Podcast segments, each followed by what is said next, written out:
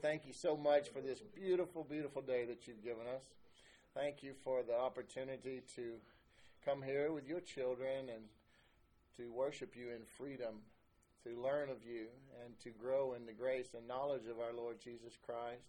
We thank you that you're here with us, that your angels are present, encamped round about us, and that your will is being done in this place. We thank you that your healing power is present to heal everyone here where they wherever where they hurt and all those who will hear this message in the future. In Jesus' name, amen.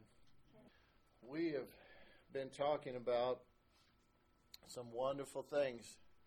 We finished the year off with reflections, reflecting on the good, celebrating with God and the things that weren't so good, and helping Him, asking Him to help us to, to grow and in, in the areas where we haven't been willing and to release the things we've been holding on to so tightly that might not be of Him. And then last week, new beginnings. Amen. New beginnings in God and and uh, learning what this mean, what this means. You know, Th- this 2016, which means love and loving. 16 is a number for love and loving. So it's a great year. Lots of great things in store for us and for everybody who knows God. Amen. Mm-hmm. And we're looking forward to helping a lot of others who don't know Him yet to come to the knowledge of Him and to and to be saved. I'd, I'd ask everybody to just pray and ask the Lord to keep you sensitive to His promptings, the Holy Spirit to keep you sensitive to His promptings, to to invite others to come here to uh, to learn of Him and to hear the Word and to to come into worship where you come. You know, if you think that you're here because God wants you to be here, and that you think that uh, that you're being fed here properly, and what I mean is the manna from heaven, that you're learning and growing, then you should want that for others. And if you're not, then maybe you know.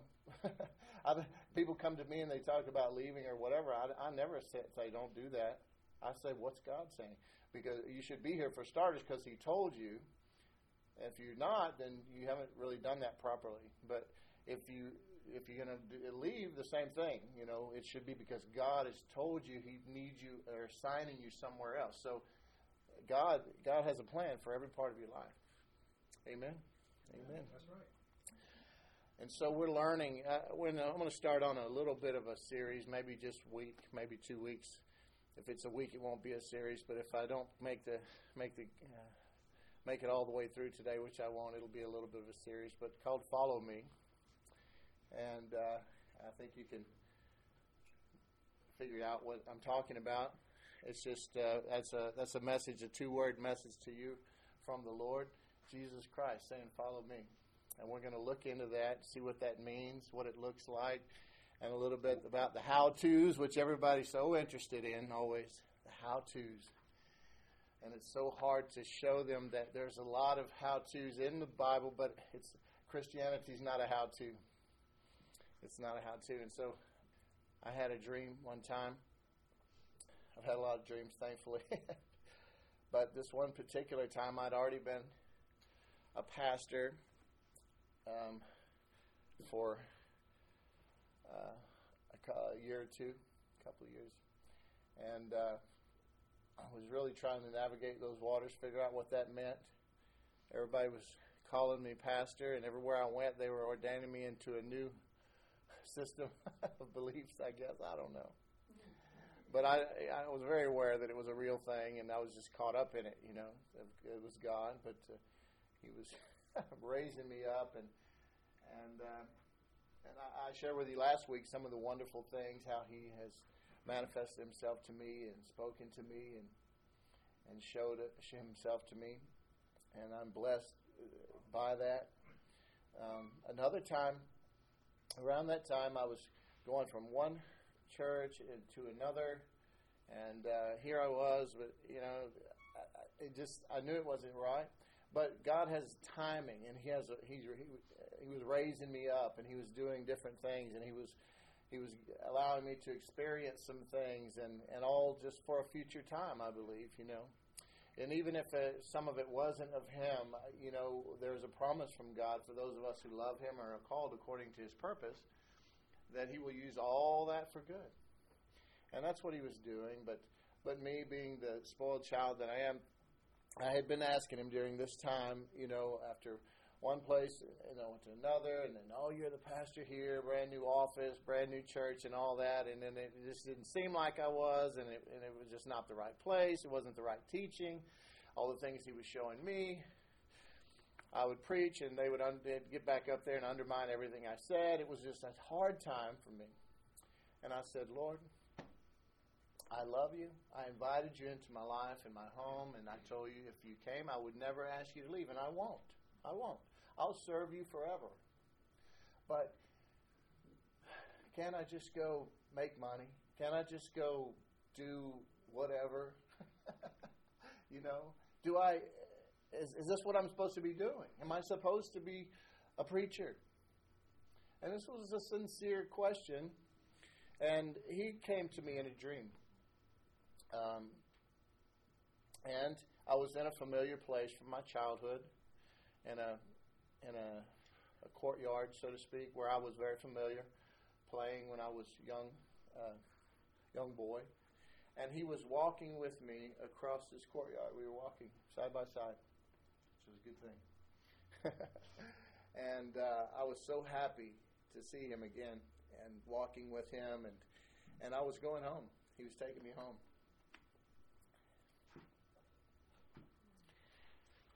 And I heard something and felt something, whatever.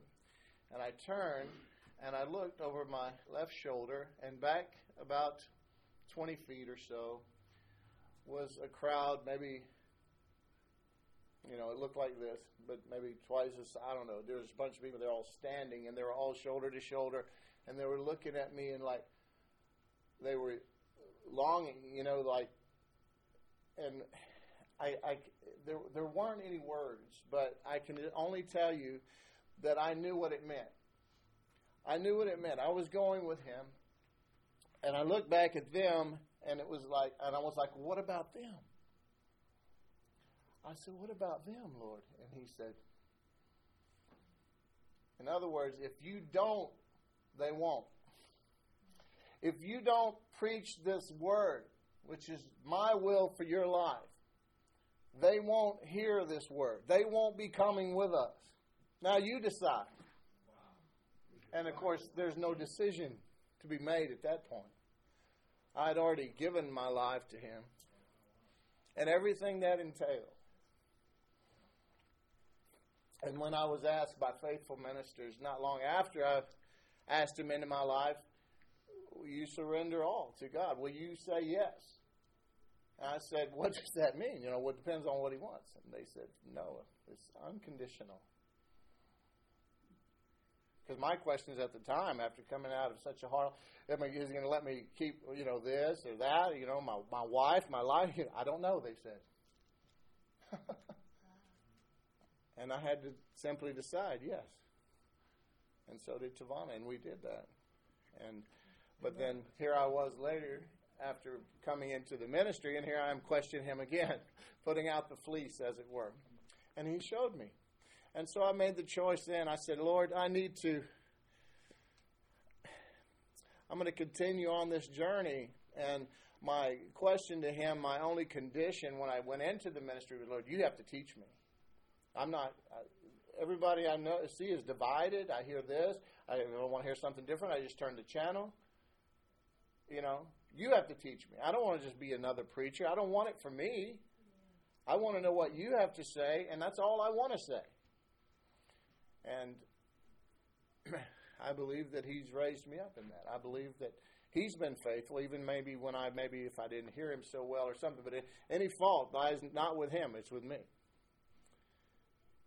And I'm thankful for that. And so I said, Well, I'm going to continue on this journey. Whatever you have for me, you've answered my question.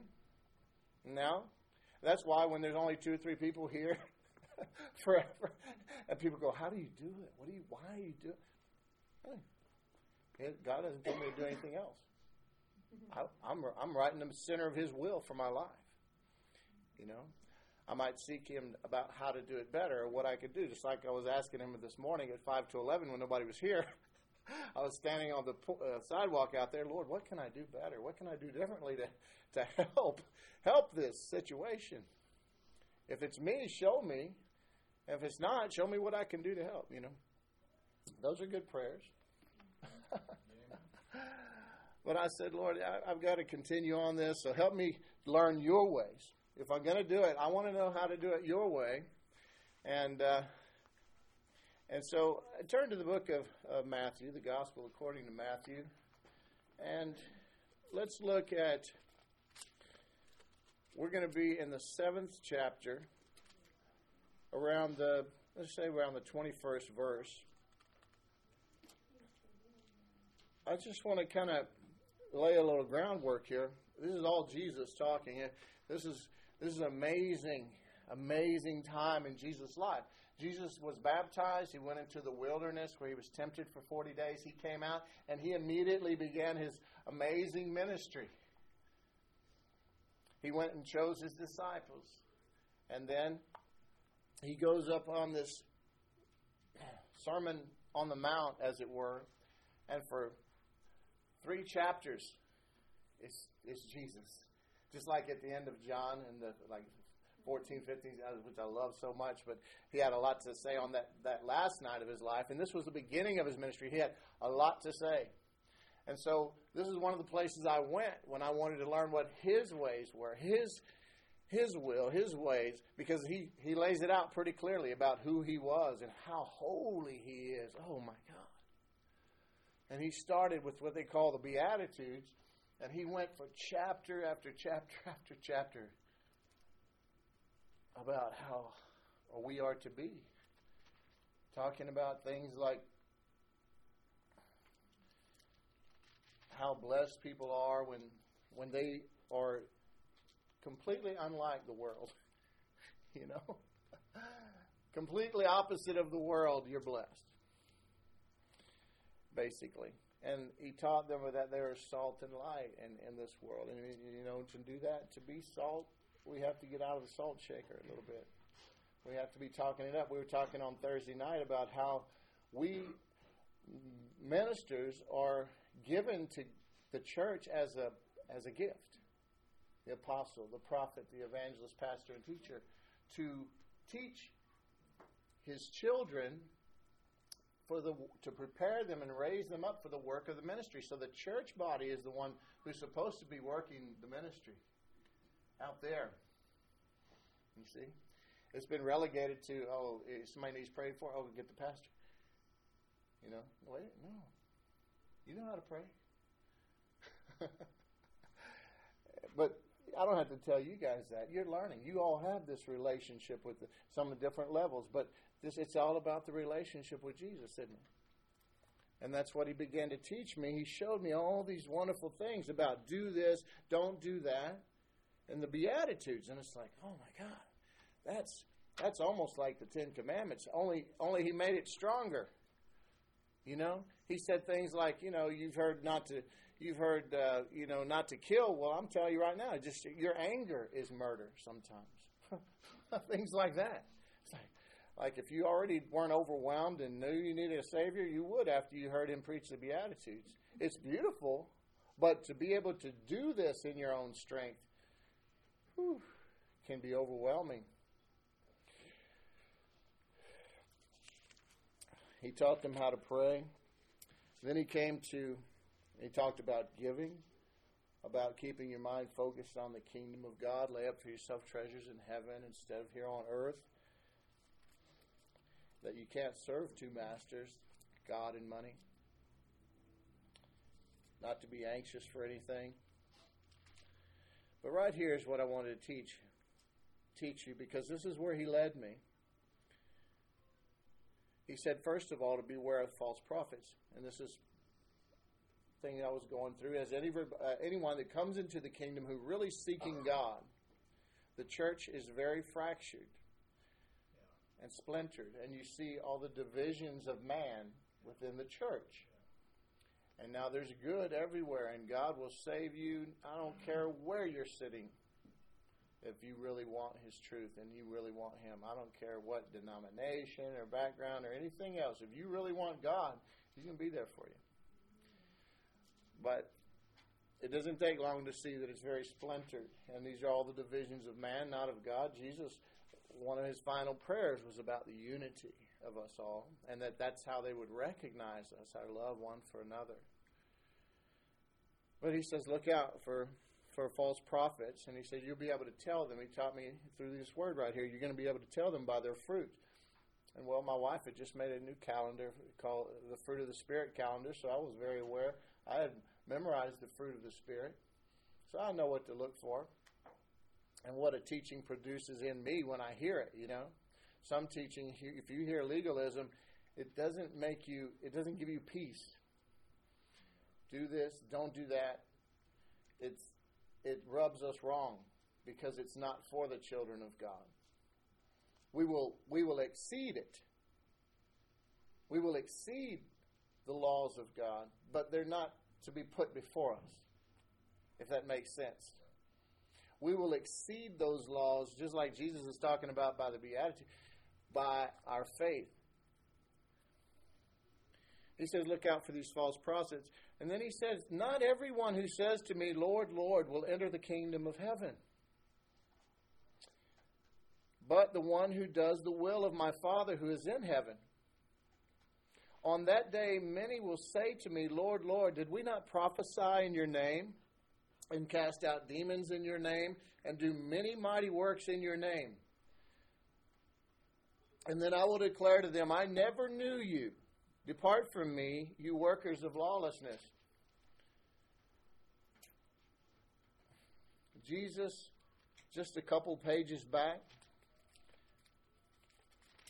when he started his ministry, in the end of the fourth chapter, it says, Jesus went around throughout all of Galilee, teaching in their synagogues and proclaiming the gospel of the kingdom and healing every disease and every affliction among the people. So his fame spread throughout all Syria.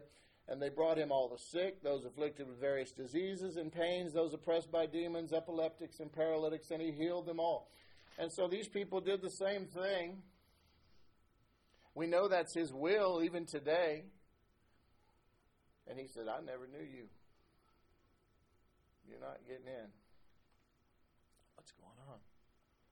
What's going on here? I needed to know. because I just told him if I'm going to do this, I want to do it your way. I read all these things. He says, do this, don't do that. He made it's like throughout the Beatitudes, he made the Ten Commandments even even more strict. I said, that's what you that's your will. Now you said these people didn't know you. And then he goes on. He says in the 24th verse, he said, Everyone then who hears these words of mine and does them, again, about doing, will be like a wise man who built his house on the rock. Who's the rock? Jesus. And the rain fell, and the floods came, and the winds blew and beat on that house, but it did not fall because it had been founded on the rock. We know something with a strong foundation. If you live in Texas, if you haven't had foundation problems on your house, you will. you've, you've either had foundation work done or you're going to. But what do they do when you have foundation? Do they tear it all out? You have to move, get another house? No. They go down, they dig deeper and put more stabilizing concrete, but they get down, they try to find some bedrock, something solid, and they jack it up and put it on that so that it's got a better foundation, you see. He said, Those who build on my word, those are the one on the rock. He said, Everyone who hears these words of mine and does not do them will be like a foolish man who built his house on the sand. And the rain fell, and the floods came, and the winds blew and beat against that house, and it fell. And great was the fall of it. I read that, and I said, Lord, I noticed something here. I said, both of them built their house Both of them went to this trouble of building the whole house. A lot of work. A lot of work. One of it was solid, and the other one didn't count for anything.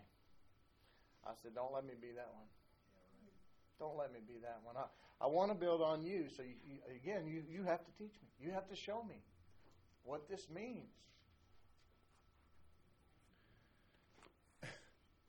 They both built their house.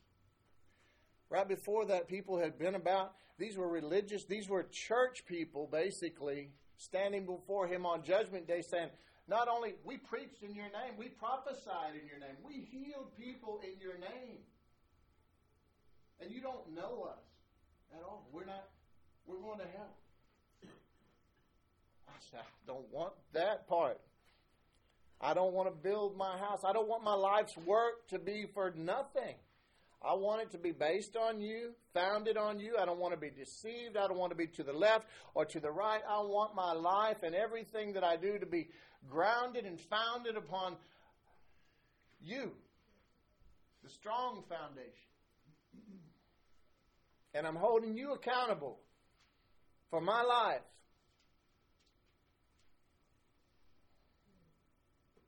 Think that's out of line? No, it's a good move. That's right. That's right. Why is it why is that not arrogant and, and, and out of line to talk to God that way? When it's coming from your heart. He wants us to. Because it tells him, I know you are the only one who can do this, who can show me. And I know you are the foundation I need, but I need your help. And I'm counting on you. That's faith. That's faith. His disciples said, struggled with this too. I asked him in John 6 28, What must we do to do the works that God requires? You remember his answer? This is the work of God, that you believe in him whom he has sent. Amen. Amen. That's what he said. Amen. Belief. Belief is what the Lord desires from us. And it has to be the root of all of our actions. You see? Proper action, doing good, doing the right thing, without faith as the motive, is just legalism and it won't earn you anything. This is this is this is key to your Christian life. This is what everybody everybody struggles with. If you can get this, you'll be at the place where Ashley will be in 2 years from now going to that school. She can get it now. You can get it now. Everybody struggles with it. Mature or baby Christians struggle with this. Sometimes it's just fleeting, like I was talking about. You kind of see it and then it goes away again. Other times it's just, and it can become a full blown revelation that you just, you, you, you, get it. Daddy, I see it. I see you. proper believing based on faith will produce the works, the desired works, inside and out. No dirty inside of the cup, Diane. Right. Right? If we just if it's just outwardly, no benefit. Why? God looks upon the heart. Man looks on the outer appearance, but God looks on the heart. He took me to Numbers chapter 22. Oh, I hope you get this. Maybe you already have it. It took me a while, but believe me, redundancy is good in God. If you already know it, if you already have a revelation of it, you understand your Christian life, your Christian walk. You know who you are. There's no identity crisis. You are stronger than horseradish in your faith. You have faith that can move mountains and a love for God and His people that is unfathomable. Still good to hear this. Numbers chapter 22. We're going to be around, I'm not going to read all this, probably around the 20th verse or something like that. I'll start up. But I'll just give you a little background, okay? Synopsis. You, you like Cliff Notes? I'll give you the Cliff Notes.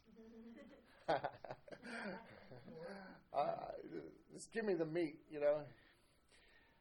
Uh, Israel, the, the children of Israel, the Hebrew children, had come out of slavery. There have been out in the wilderness for 40 years. They're now on their second approach to the promised land. They're kicking everybody's butt. God's with them. oh, man. And now, here they are um, at Moab, right out by Jericho, right on the banks of the Jordan. And and and the king of Moab, his name is uh, Balak. Balak. and he's scared, and he's got all these naysayers whispering in his ear too about, and these these Hebrews they eat, they're going to eat up the land like locusts. They're they're, t- they're beating everybody out there, and now they're going to come and destroy us. So he believes it, and that's what he and he's afraid. So what does he do? He calls uh, basically a warlock, a, a, a witch, uh, uh, what they call a Uh, someone that does uh, Sorcerer? yeah, like a sorcerer, someone who does spells and curses and stuff like that. His name's Balaam. He sends for Balaam because he knows that he tells him, I know who you cursed, they're, they're cursed, and, and who you bless are blessed. Although he wasn't a believer, he was a, he was involved in some stuff, okay? And apparently it had some success. And so he wants him to stand up on this mountain and curse is curse the, the Israelites. And then he says, I can then if a curse is upon them, then I can go in and beat them, you know. And Balaam says, and they sent he sent a lot of money for him to do this. There's a price for this. And uh, the Lord appears to him and says, uh-uh, don't don't even think about it. Those are my people. Don't even think about it. So he goes back and he tells these these people that came from from Balak. He says, "Uh, uh I can't." He goes, he he goes. He he realized the power of God, even though he wasn't a believer. He said, "I can't. He, he, no matter what you do for me, I can't because God God won't allow me." And so he sends more money. He sends them back with all this. Basically, anything you want, all the money you could ask for is yours. Just, just curse these people. He says, "Man, I'm telling you, I can't." He's already told me, "No, I can't do it." And he goes, "You, you, you, you, you uh, emissaries from this King Balak, you, you stay here tonight. You stay here tonight. I'll see what else he has to tell me, though. He's already, already slipping. He should have just listened, right?" I'll see what else God has to tell me, but I'm telling you, I can't do it. So that night, that night, God tells him something. Let's look here. I'm just going to read a little bit. Um, he said, And God came to Balaam at night and said to him, If the men have come to call you, rise and go with them. Okay, so he told him before, don't do this, right? But now Balaam is asking him again, and the men are staying overnight. So God goes to him and he tells him, okay, okay, go with them. If the men have come to call you, rise, go with them, but only do what I tell you. Verse 21. So Balaam rose in the morning and saddled his donkey and went with the princes of Moab. Okay, so God told him to go now, right? Hello? Yes. God told him to go with them, right? Now watch. But God's anger was kindled because he went.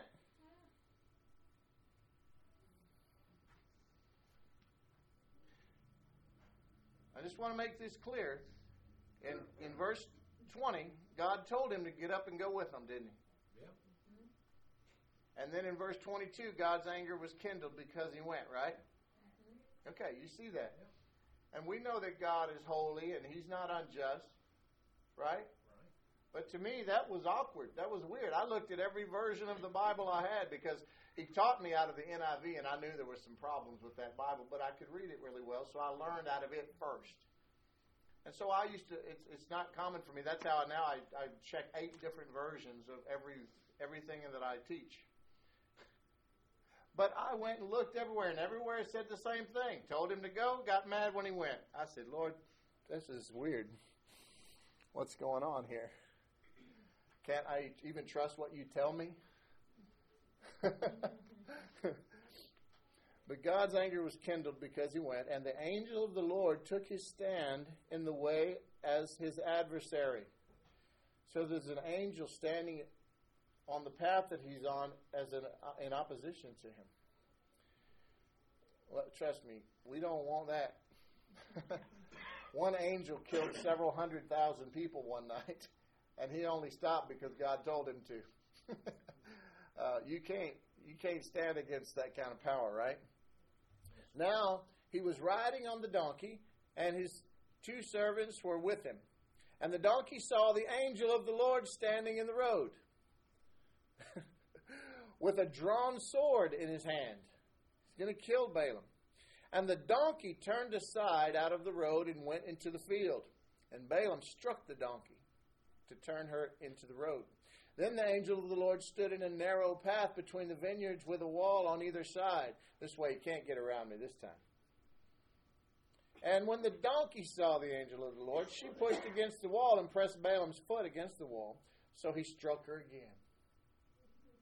Saved his life twice now. and He beat her both times. Struck her again.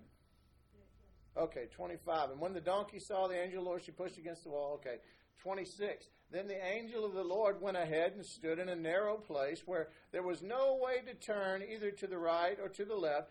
When the donkey saw the angel of the Lord, she lay down under Balaam, and Balaam's anger was kindled, and he struck the donkey with his staff.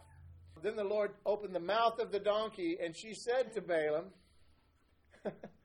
she, the Lord opened the mouth of the donkey, and she said to Balaam, What have I done to you that you have struck me these three times?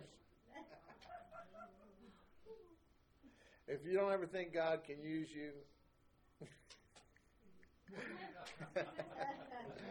he used a jackass before to speak to somebody. Right. He used a rooster. And Balaam said to the donkey, listen, now he's talking back to the donkey. Balaam said to the donkey, Because you have made a fool of me, I wish I had a sword in my hand, for then I would kill you. And the donkey said to Balaam, Am I not your donkey on which you have ridden all your life long to this day? Is it my habit to treat you this way? And he said, No.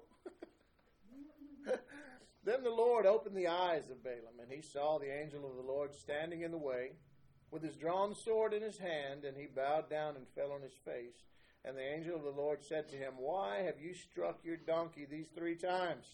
Behold, I have come out to oppose you because your way is perverse before me, or reckless. The donkey saw me and turned aside before me these three times. If she had not turned aside from me, surely just now I would have killed you and let her live. Then Balaam said to the angel of the Lord, I have sinned, for I did not know that you stood in the road against me.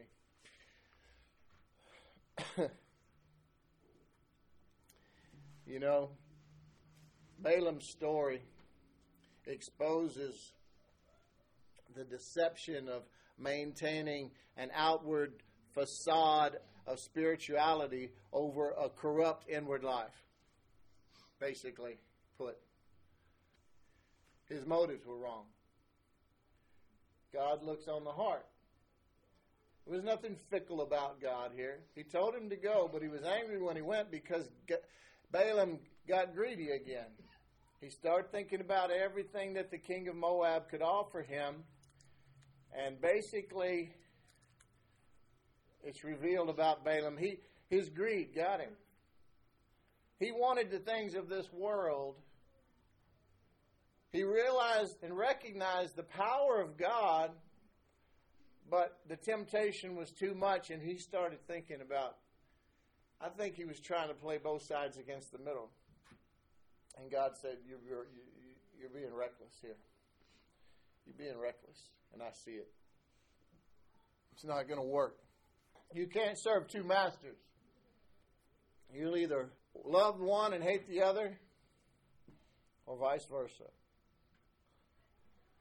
And ultimately, Balaam's greed got him killed.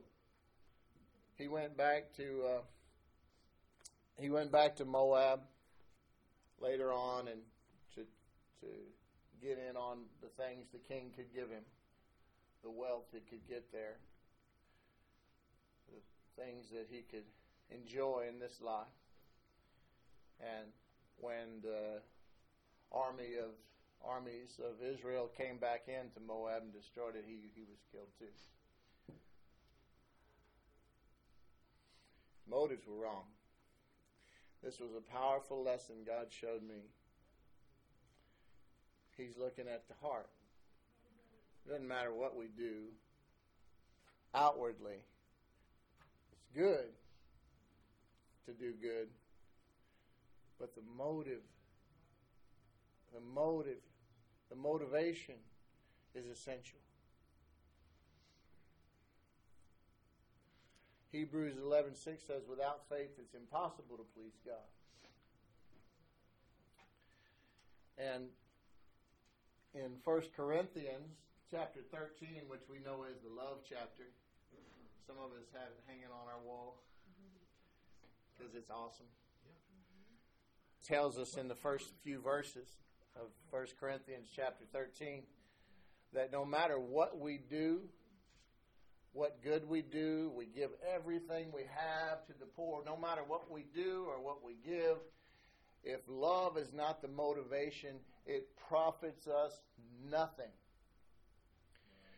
Isn't that what Galatians 5 6 stresses even more?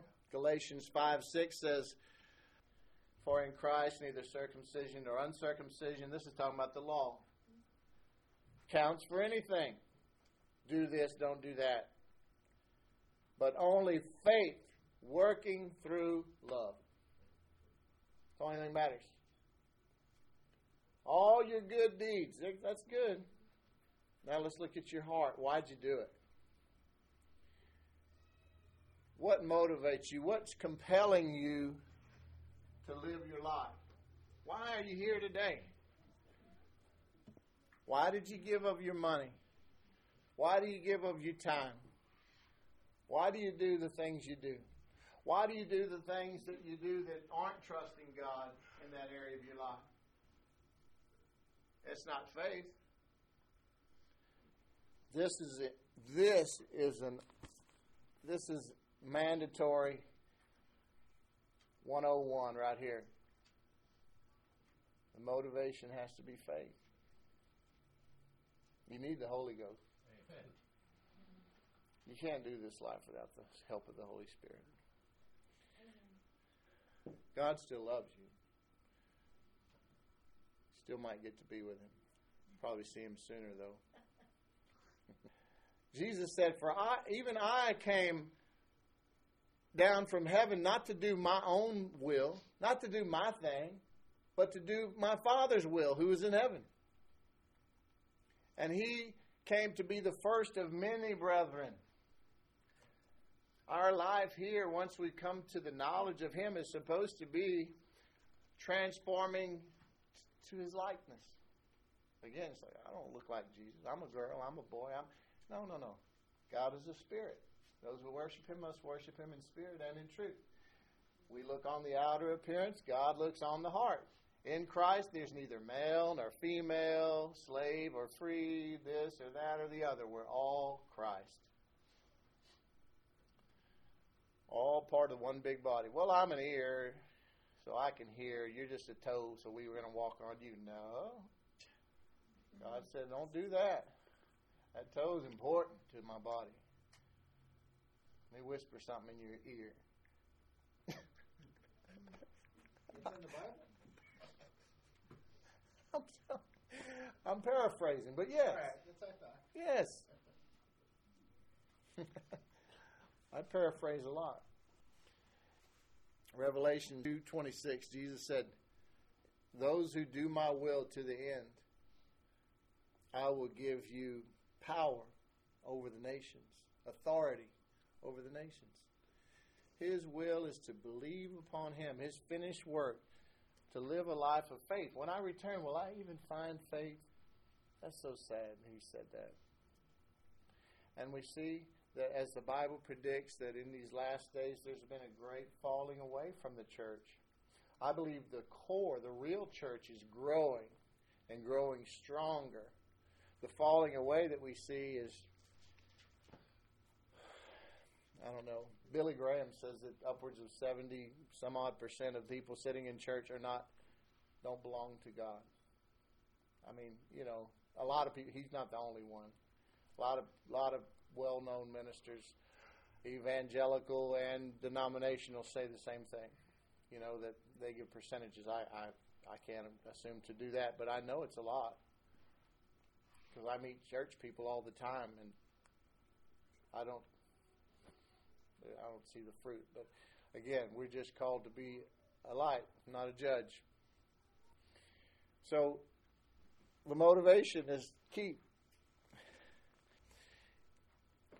I got something I want to talk about, but already went over time. It'll take me another hour. And we've already gone 47 minutes. So I'm going to stop. Let you guys enjoy the playoffs. For all you sports fans, I only have two words for you. Go Astros. New quarterback. New quarterback. Did we make the trip today? Did it help you at all? Did, Excellent. did you hear what God's trying to say? Yeah. Okay. For all of you uh, playing the Powerball today, watch your motivation. yeah. Well, listen, I'll tell you. Most people are miserable to win the lottery. Lord, thank you for this day and and for your precious word. Help us to grow in it. Hold on to this word tightly. Water it and help it to grow, protecting it, nurturing it as this seed produces life in our in our lives and help us to grow up in the knowledge of you and to know you better and to help others to do the same. In Jesus' name. Amen. Thank you, Pastor. Can I just say one thing?